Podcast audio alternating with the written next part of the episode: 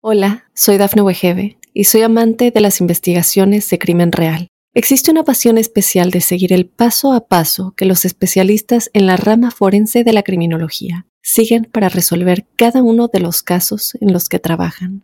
Si tú, como yo, eres una de las personas que encuentran fascinante escuchar este tipo de investigaciones, te invito a escuchar el podcast Trazos Criminales con la experta en perfilación criminal, Laura Quiñones Urquiza, en tu plataforma de audio favorita. Hola, ¿qué tal amigos? Muy buenos días. Hoy es lunes 12 de febrero. Esto es Tu Mundo Hoy y estas son las noticias más importantes del momento. Tiroteo en iglesia en Houston deja una mujer muerta. Trump arrecia su promesa de deportaciones masivas. El secretario de Defensa de los Estados Unidos es hospitalizado nuevamente. Los Kansas City Chiefs ganan el Super Bowl en overtime. La Sociedad de la Nieve domina los Goya con 12 premios. Hola, ¿qué tal amigos? Por acá les saluda Santiago Guevara. Quédense porque tenemos información muy importante para ustedes. De inmediato comenzamos con ello. Un menor de entre 5 y 9 años resultó herido y está en condición crítica tras un tiroteo este domingo en una iglesia en Houston, Texas.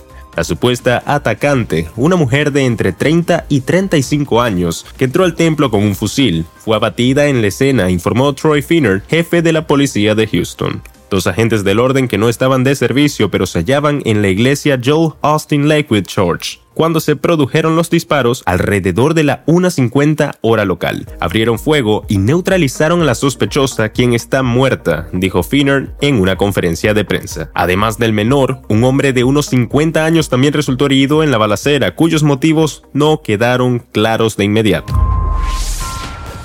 En otras noticias, Donald Trump arreció su arremetida contra los inmigrantes indocumentados, a la que prometió otra vez deportar de forma masiva si regresa a la presidencia de los Estados Unidos, y puso en duda que un gobierno suyo garantice la seguridad de la OTAN frente a Rusia durante un acto de campaña en Carolina del Sur.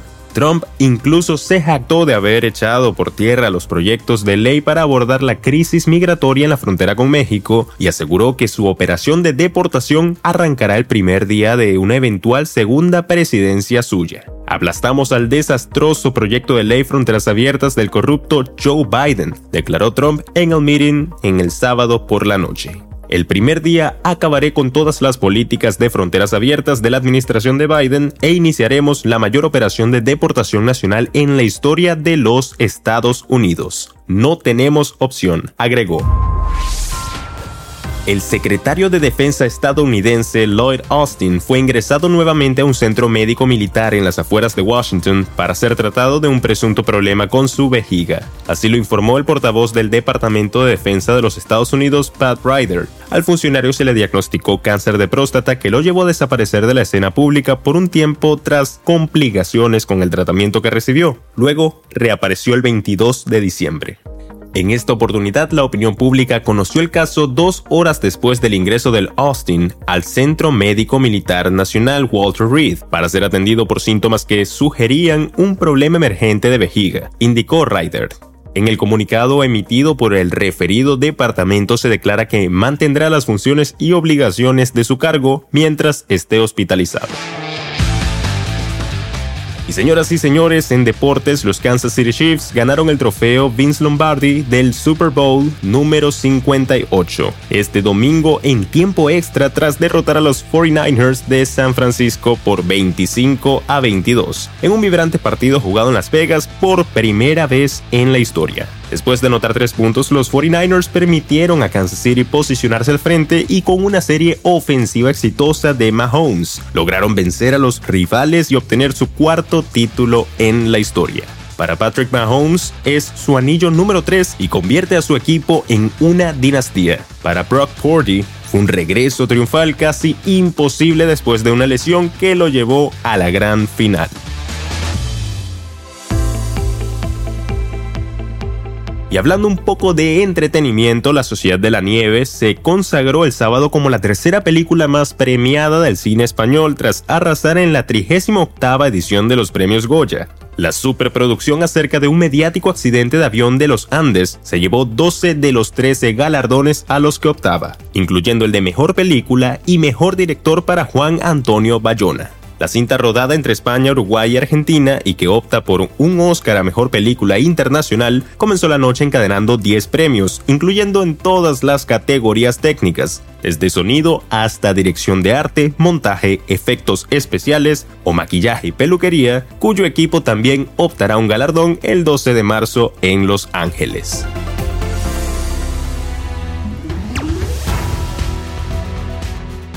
Y bien amigos, hasta acá llegamos con las informaciones del día de hoy. Les recordamos que es importante que activen la campanita para que no se pierdan ninguna de las actualizaciones de Tu Mundo Hoy. Les ha informado Santiago Guevara y nos vemos en una próxima ocasión. Hola, soy Dafne Wegebe y soy amante de las investigaciones de crimen real. Existe una pasión especial de seguir el paso a paso que los especialistas en la rama forense de la criminología siguen para resolver cada uno de los casos en los que trabajan. Si tú, como yo, eres una de las personas que encuentran fascinante escuchar este tipo de investigaciones, te invito a escuchar el podcast Trazos Criminales con la experta en perfilación criminal, Laura Quiñones Urquiza, en tu plataforma de audio favorita.